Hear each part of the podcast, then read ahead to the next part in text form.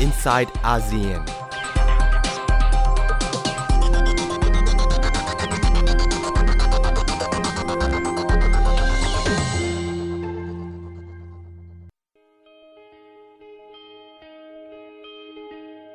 खुशियों से भरा था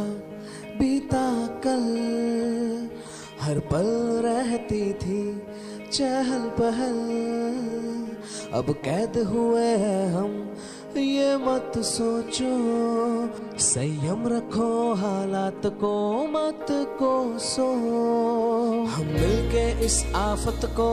हराएँगे। हम नई सुबह फिर लाएँगे। हम नई सुबह फिर लाएँगे। हम ज़िंदगी का जश्न फिर मनाएँगे। हम नई सुबह फिर लाएँगे। हम नई सुबह फिर लाएँगे। about it alone.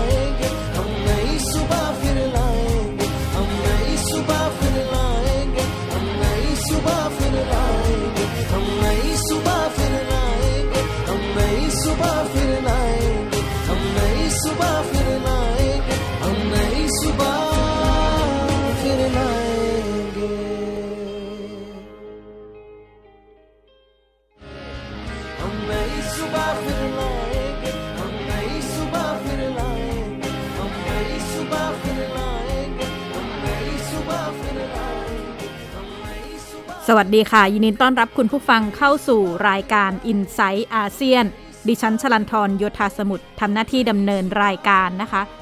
สถานการณ์ติดเชื้อโควิด -19 ในอินเดียก็ยังคงทำสถิติต่อเนื่องนะคะ เมื่อ 1 พฤษภาคม อินเดียสร้างสถิติมีผู้ติดเชื้อเกิน 4 0 0 0 0 0 คน แล้วก็มียอดผู้ติดเชื้อสะสม 20 ล้านคน เสียชีวิตแล้วมากกว่า 2 0 0 0 0 0 คน ขณะที่จำนวนผู้ติดเชื้อและผู้เสียชีวิตก็ยังคงเพิ่มขึ้นต่อเนื่อง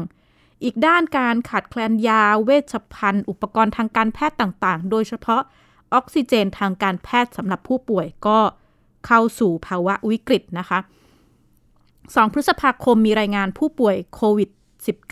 -19 24 คนในโรงพยาบาลในรัฐกันนัทกะ ทางตอนใต้ของอินเดียเนี่ยเสียชีวิตเพราะว่าขาดออกซิเจน 1 พฤษภาคมที่ผ่านมาก็มีรายงานผู้ป่วย 12 คนนะคะ ในโรงพยาบาลกรุงนิวเดลีเสียชีวิต เพราะออกซิเจนหมดหนึ่งในนั้นก็เป็นแพทย์ที่เสียชีวิตนะคะ ครอบครัวผู้ป่วยจำนวนมากตอนนี้ต้องไปหาซื้อถังออกซิเจนเองเพื่อนำมาให้ผู้ป่วย ลูกชายของผู้ป่วยรายหนึ่งในรัฐมัธยประเทศเนี่ยก็เล่าถึงสถานการณ์ว่า เขาเองต้องให้แม่นอนคว่ำเพื่อว่าให้หายใจสะดวกขึ้น เพราะว่าตอนนี้ ไม่สามารถหาออกซิเจนได้ ด้านเจ้าหน้าที่รัฐในอินเดียก็ออกมาปฏิเสธ ปัญหาการขาดแคลนในออกซิเจน การปัญหาการขาดแคลนออกซิเจน แต่ว่าอีกด้านก็มีรายงานมาต่อเนื่องนะคะ ว่าผู้ป่วยหนักในหลายโรงพยาบาลเนี่ยเสียชีวิต เพราะว่าออกซิเจนในโรงพยาบาลขาดแคลน หน่วยงานระหว่างประเทศเองเนี่ยได้จัดทำข้อมูล ความต้องการออกซิเจนสำหรับผู้ป่วยโควิด -19 โดยเฉพาะในพื้นที่ ประเทศรายได้น้อยถึงรายได้ปานกลางเนี่ยระบุว่าความต้องการออกซิเจนในช่วงสถานการณ์โควิด -19 ของโลกเพิ่มขึ้นเกือบ 3 เท่านะคะ แต่ละวันมีความต้องการออกซิเจน ทั่วโลกสูงถึง 28 ล้านเมตริกตัน หรือว่าเท่ากับท่อออกซิเจนขนาดใหญ่ 4 ล้านท่อ เพื่อใช้ตอบชีวิตผู้ป่วยในแต่ละวัน อินเดียเองเนี่ยเป็นผู้ผลิตแล้วก็ส่งออกออกซิเจนทางการแพทย์ประเทศหนึ่งเลยนะคะ กระทรวงพาณิชย์ของอินเดียเนี่ยก็ออกมาระบุว่า ในช่วงเมษายนปีที่แล้วถึงมกราคมปีนี้เนี่ยอินเดียส่งออกออกซิเจน เพิ่มขึ้น 2 เท่าเมื่อเทียบกับปีก่อนหน้า สื่ออินเดียอ้างอิงรายงานของทางการนะคะว่าแต่ละวัน อินเดียเนี่ยมีกำลังผลิตออกซิเจนราว 7,100 เมตริกตัน แต่ว่าท่ามกลางวิกฤตโควิด -19 ความต้องการออกซิเจนของอินเดียเพิ่มขึ้นจาก 4,000 เมตริกตัน เป็น 7,000 เมตริกตัน ภายในไม่กี่สัปดาห์ ดิฉันได้พูดคุยกับคุณปิยบุตรจารุเพนนะคะ กรรมการผู้จัดการบริษัท Bangkok Industrial Gas จำกัด ซึ่งเป็นหนึ่งในบริษัทที่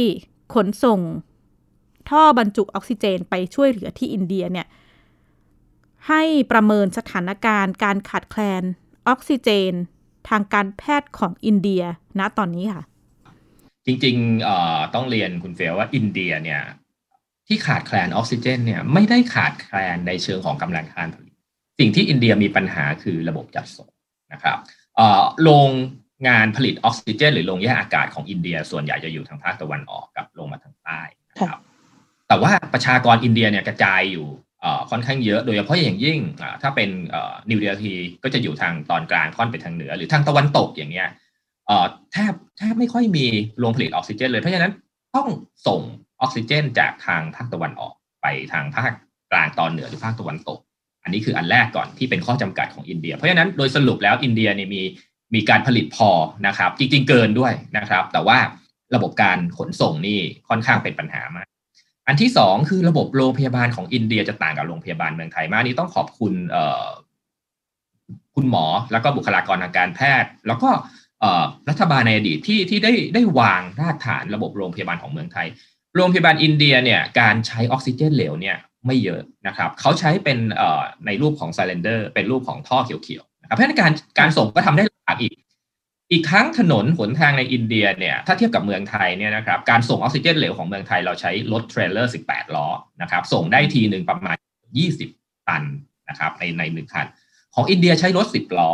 แล้วก็ตอนนี้คุณเฟียจะเห็นว่าข่าวของอินเดียก็คือว่าภาชนะเนี่ยไม่พอไม่ใช่โมเลกุลออกซิเจนพอภาชนะไม่พอเนี่ยตอนนี้ก็เลยต้องให้กองทัพอากาศอินเดียเนี่ยไปเอาภาชนะจากเมืองไทยนะครับ จากสหรัฐอาหรับเอมิเรตส์จากสิงคโปร์เนี่ยเข้าไปที่ประเทศ แล้วก็ส่วนรถต่างๆ ที่เป็น 10 ล้อเนี่ยตอนนี้อินเดียก็เลยใช้ operate ด้วยวิธีการขนส่งทางรถไฟนะครับเอารถ 10 ล้อเนี่ยเอารถไฟเนี่ยมาต่อต่อต่อต่อกันยาวมาก แล้วก็เอารถ 10 ล้อเนี่ยขนขึ้นไปบนรถไฟ แล้วก็ วิ่งผ่านไปนั้นอุปสรรคของอินเดียเนี่ยคือการขนส่งระบบการวางรากฐานเรื่อง infrastructure ของออกซิเจน ไม่ใช่เป็นไม่ใช่ไม่ค่อยได้เป็นออกซิเจนเหลวแบบบ้านเราเป็นเป็นระบบก๊าซเป็นท่อ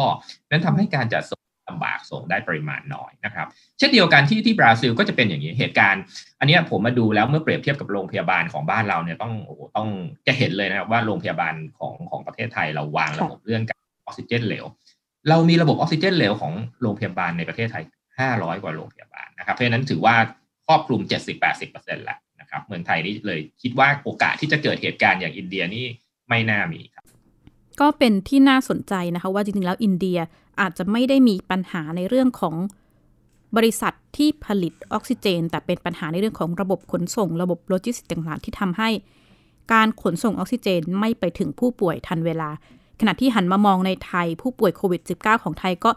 ยังคงเพิ่มขึ้นต่อเนื่องทุกวันนะคะ แม้ว่าสถานการณ์เนี่ยจะไม่รุนแรงเท่าอินเดีย แต่ว่าหลายฝ่ายก็เริ่มแสดงความกังวลถึงปัญหาขัดแคลนเตียง หรือว่าจำนวนบุคลากรทางการแพทย์ที่อาจจะไม่เพียงพอถ้าเกิดจำนวนผู้ป่วยยังคงเพิ่มขึ้นต่อเนื่อง ผู้ผลิตก๊าซอุตสาหกรรมของไทยเนี่ยประเมินว่าในช่วงวิกในช่วงสถานการณ์โควิด -19 ระลอกนี้ของไทยนะคะความต้องการออกซิเจนทางการแพทย์ เพิ่มขึ้นจากปกติแต่เดิมนี่อาจจะใช้ 300 ตันต่อวัน เพิ่มขึ้นเป็น 350 ตันต่อวัน หรือว่าเพิ่มขึ้นราว 20%ขณะที่กำลังการผลิตออกซิเจนทางการแพทย์ของไทยเนี่ยอยู่ที่ 1,000 ตันต่อวัน หรือว่ามากกว่าความต้องการ 3 เท่านะคะ บวกกับมีถังเก็บสำรองอีก 7,000 ตันทำให้ไทยเนี่ยมีออกซิเจนทางการแพทย์สำรองใช้ในประเทศไม่ต่ำกว่า 20 วัน ผู้ผลิตก๊าซอุตสาหกรรมของไทยเนี่ยก็ ย้ำนะคะว่าไทยไม่น่าจะะเผชิญปัญหาขาดแคลนออกซิเจน เช่นเดียวกับอินเดียค่ะ การใช้ออกซิเจนทางการแพทย์ตอนนี้นะครับสำหรับผู้ป่วยเนี่ย ตอนนี้อัตราการใช้เนี่ย เท่าที่เราดูตั้งแต่โควิดเวฟที่3ปัจจุบันเนี่ย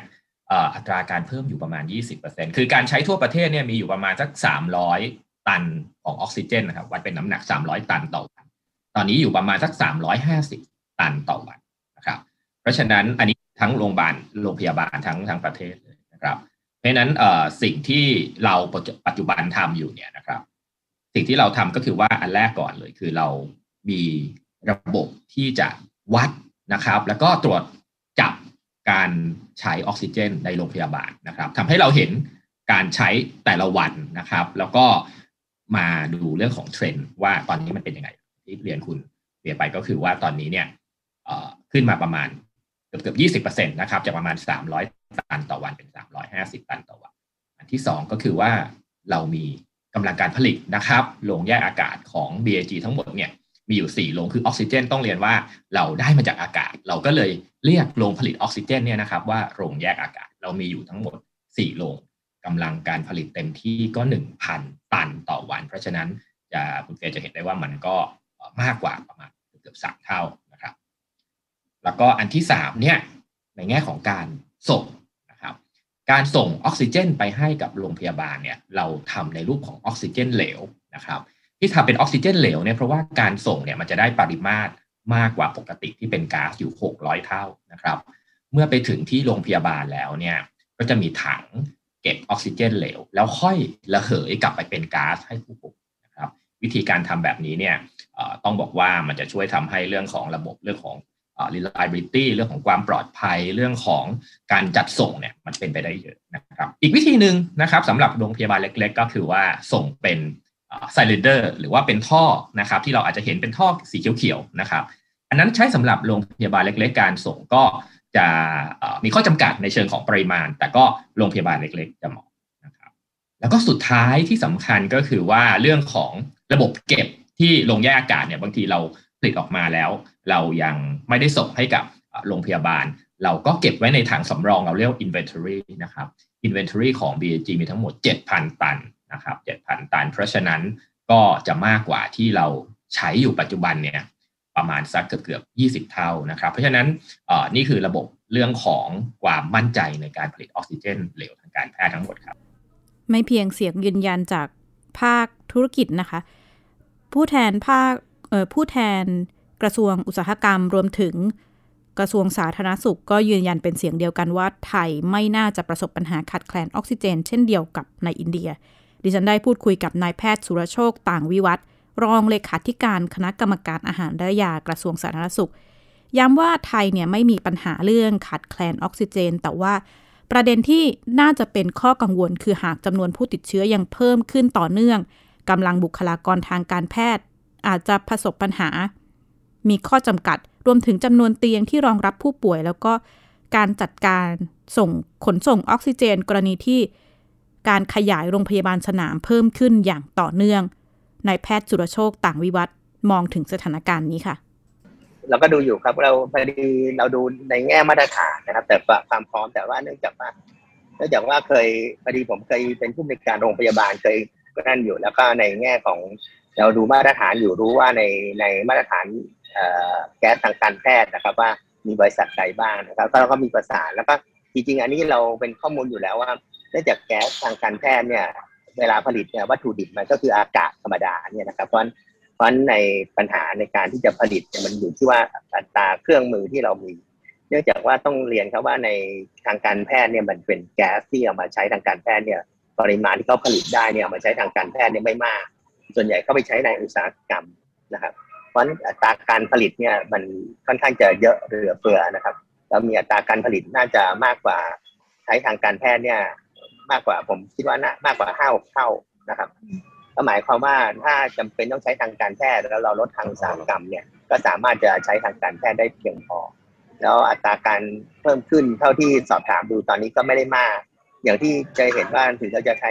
โควิดมากขึ้นนะครับ แต่ว่า โรคต่างๆ ในโรงพยาบาลเนี่ยมีการลดลดการรักษาโรคบางอย่างลงไปนะครับทำให้การเพิ่มขึ้นของการใช้ออกซิเจนเนี่ยมันไม่ได้มากมากพอนะครับแล้วก็อย่างที่เรียนครับว่าเนื่องจากโรงโรงงานที่ผลิตออกซิเจน ส่วนใหญ่เนี่ยเขาไม่ได้ตั้งใจมาผลิตออกซิเจนสำหรับทางการแพทย์เป็นหลัก เพราะฉะนั้นอัตรากำลังการผลิตก็เลยค่อนข้างจะเหลือเหลือพอสมควรครับเท่าที่สอบถามมา จริงแล้วถ้าเกิดว่ามีปัญหาจริงแล้วก็ใช้สามารถมีใช้กฎเกณฑ์ในทั้งของพาณิชย์เองก็ได้ของอันอื่นก็ได้ แต่ว่าคิดว่าไม่น่ามีปัญหาครับเพราะว่าอุตสาหกรรมทางแก๊สทางการแพทย์เนี่ยเขาเขามีกำลังการผลิต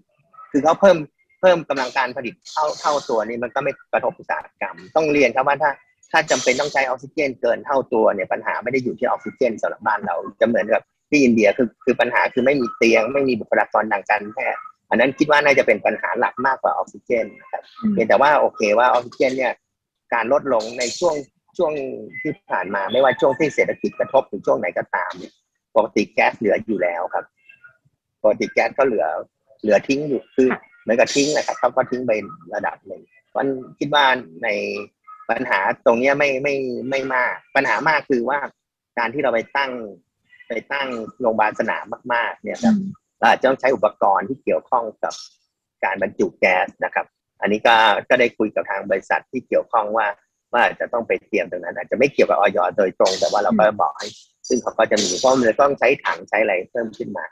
ซึ่งซึ่งอันนี้พวกนี้อาจจะไม่ได้ผลิตขึ้นมาใหม่ แต่ว่าอาจจะมีการโยกในบางที่ขึ้นมาขณะนี้การประเมินสถานการณ์การเตรียมความพร้อมรับมือเรื่องความพร้อมของออกซิเจนในไทยเนี่ยก็เป็นการประเมินในระดับที่ว่าความต้องการเพิ่มขึ้น เป็น 2 เท่านะคะ แต่ว่าถ้าหันไปดูอินเดียเนี่ยในช่วงวิกฤตโควิด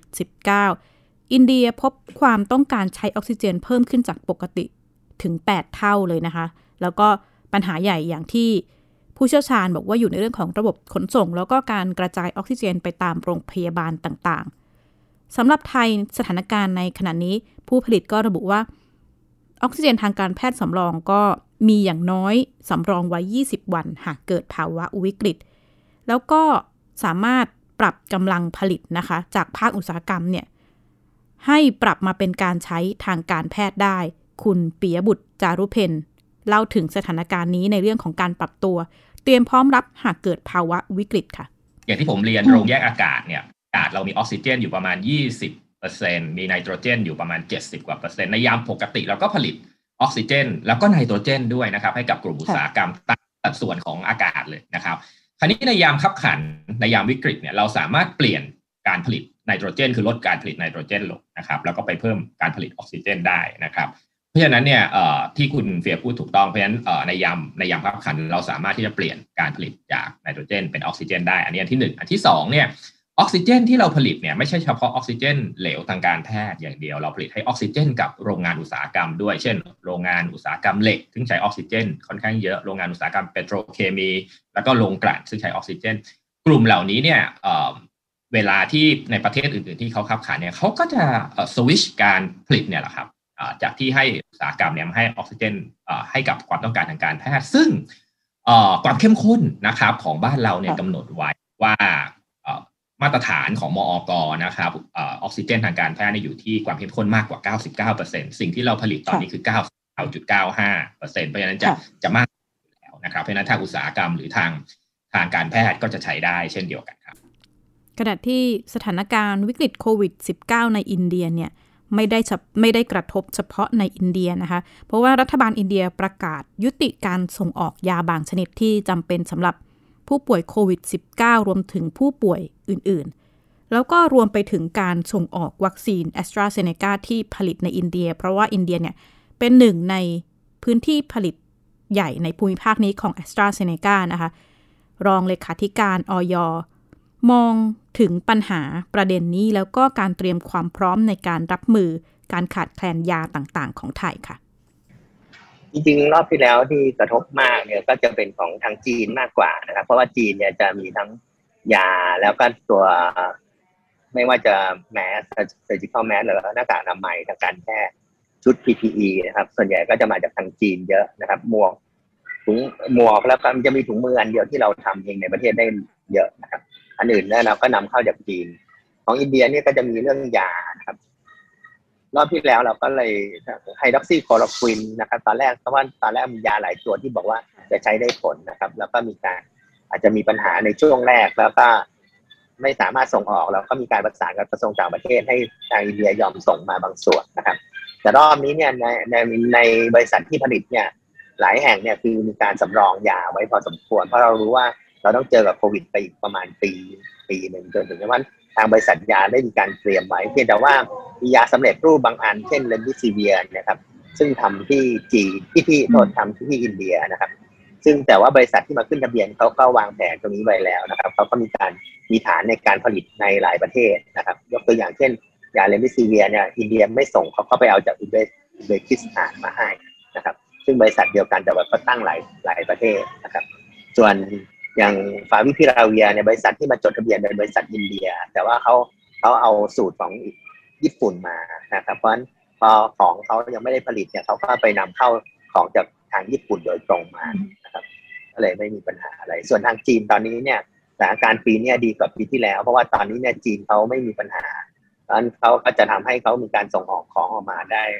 นะครับอย่างยาฟาวิพิราเวียที่ทำจากจีนก็เขาก็พร้อมที่จะส่งอยู่แล้วตลอดนะครับ ก็ทำให้สถานการณ์เบาบางไม่เหมือนปีที่แล้วที่ทั้งในในช่วงแรกๆเนี่ยจะมีทั้งอินเดียทั้งจีนพร้อมกันนะครับ อย่างตอนนี้เนี่ยที่มีปัญหาก็จะมีปัญหาที่อินเดียมากที่เดียวนะครับมันก็ที่อื่นยังไม่มีก็เราหวังว่าถ้าไม่มีการระบาดไปประเทศอื่นเนี่ยอาจจะ แต่ถ้าเมื่อไหร่ระบาดไปประเทศอื่นก็อาจจะมีปัญหาว่าเราก็มีทางอย่างที่เรียนครับว่าเราก็มีการเตรียมตัวจนถึงสิ้นปีนะครับ ประเด็นที่รองเลขาธิการออยย้ำนะคะว่า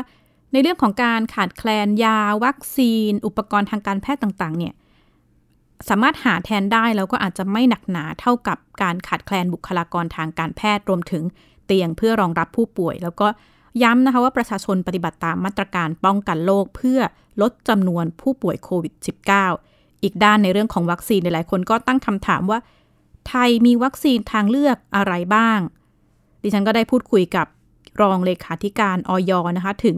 สถานการณ์ขนาดนี้ว่ามีวัคซีนตัวไหนขึ้นทะเบียนแล้วบ้างในไทยค่ะ ครับที่ขึ้นไปแล้วก็ตอนนี้ที่ขึ้นไปแล้วอย่างที่ทราบนะครับ ก็มีของแอสตราของ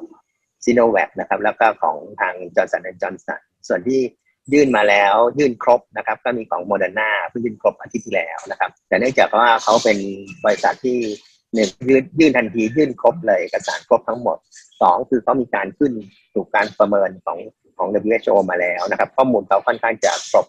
ในการที่จะดูนะครับดังนั้นในเราก็จะมีการประชุมแล้วก็เราคิดว่าในน่าจะได้ทะเบียนในภายในเดือนนี้แหละครับเร็วๆนี้ของโมเดอร์นานะครับ อันนี้ก็จะไม่ไม่น่าจะยากจะยากตรงที่ว่าเราคงต้องคุยกับผู้ผลิตในแง่ที่ว่าการเก็บการกระจายวัคซีนเนื่องจากว่าการเก็บอุณหภูมิที่ค่อนข้างจะเป็นลบแล้วก็อันที่สองคือว่าเขาต้องดูผลข้างเคียงที่เกิดขึ้นนะครับ เช่นการแพ้รุนแรง ว่าเขาจะลดปัญหาตรงนี้ในคนไทยอย่างไรวางแผนอย่างไรนะครับ อันนี้เป็นสิ่งที่ออยได้ดูด้วย ไม่ใช่คือหลายคนจะสงสัยว่าอย. ขึ้นทะเบียนคืออะไร คิดว่าทำไมต้องมาประเมินเขาอีกอะไรก็ไม่ใช่นะครับการประเมินเขาเนี่ยคือประเมินเหมือนกัน แต่ว่าดูว่าความเหมาะสมกับประเทศไทยเป็นอย่างไร ความคุ้มความอะไรเป็นอย่างไรนะครับว่าความเสี่ยงกับประโยชน์ที่ได้ ซึ่งอันเนี้ยในพันบริษัทที่มีการขึ้นทะเบียนที่อื่นแล้วประเทศหลาย ๆ ประเทศมาแล้วเราจะมีข้อมูลมาเยอะนะครับเพราะก็จะพิจารณาง่าย แล้วก็อย่างของโมเดอร์นานี่เขาส่งเป็น electronic file แล้วก็ส่งมาครบเลยนะครับ ภายในวันเดียวเนี่ยก็ส่งมาครบเลยนะครับ ส่วนนั้นอื่นเนี่ยอาจจะยังไม่ครบนะครับ อย่างของคุณิกวีเนี่ยนะครับ ก็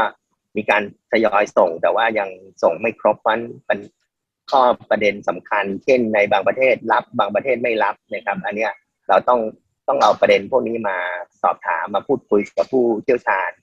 เพื่อจะเตรียมตัวว่าถ้าเกิดจะรับเราจะแก้ปัญหาพวกนี้อย่างไรในประเด็นที่เขานะในขณะเดียวกันต้องสอบถามทางบริษัทว่ามีข้ออธิบายอย่างไรนะครับ อันนี้ก็คือออยเพื่อจะดูข้อมูลต่างๆ เพื่อคุ้มครองผู้บริโภคไม่ให้ ถ้าเกิดเราจำเป็นต้องใช้เราต้องรู้ว่ามันดีไม่ดีอย่างไรนะครับ ส่วนของบาลัดเนี่ยก็อย่างที่ทราบครับว่าบาลัดเองเนี่ยอาจจะยัง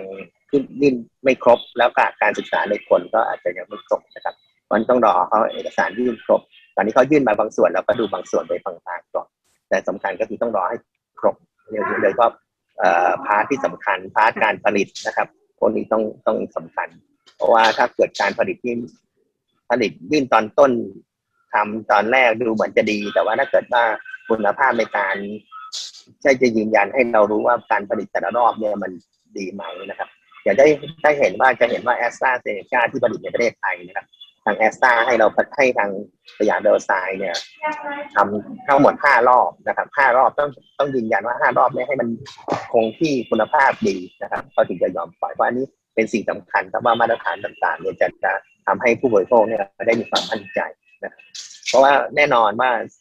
วัคซีนก็เป็นสิ่งที่ต้องรีบนะครับ แต่ความรีบเดี๋ยวเราก็ต้องไม่ได้คุณภาพที่ด้อยไปแบบเดียวได้ไปก็จะมีปัญหานะครับผู้แทนออยก็ระบุนะคะว่า ขณะนี้วัคซีนยี่ห้อไหนที่ขึ้นทะเบียนในไทยแล้ว หากเอกชนสนใจนำเข้ามาฉีดให้ประชาชน ก็สามารถดำเนินการได้ แล้วก็ยืนยันว่าออยมีความพร้อมในการพิจารณาอนุมัติวัคซีน เพื่อให้มีการนำวัคซีนเข้ามาใช้โดยเร็วและเพียงพอ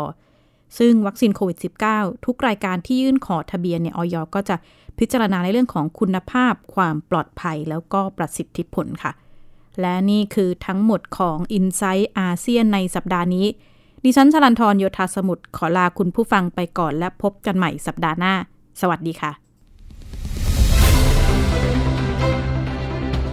ติดตามรายการได้ที่ www.thaipbspodcast.com แอปพลิเคชัน Thai PBS Podcast หรือฟังผ่านแอปพลิเคชัน Podcast ของ iOS Google Podcast Android Podbean SoundCloud และ Spotify ติดตามความเคลื่อนไหวของรายการและแสดงความคิดเห็น โดยกดถูกใจที่ facebook.com/thaipbspodcast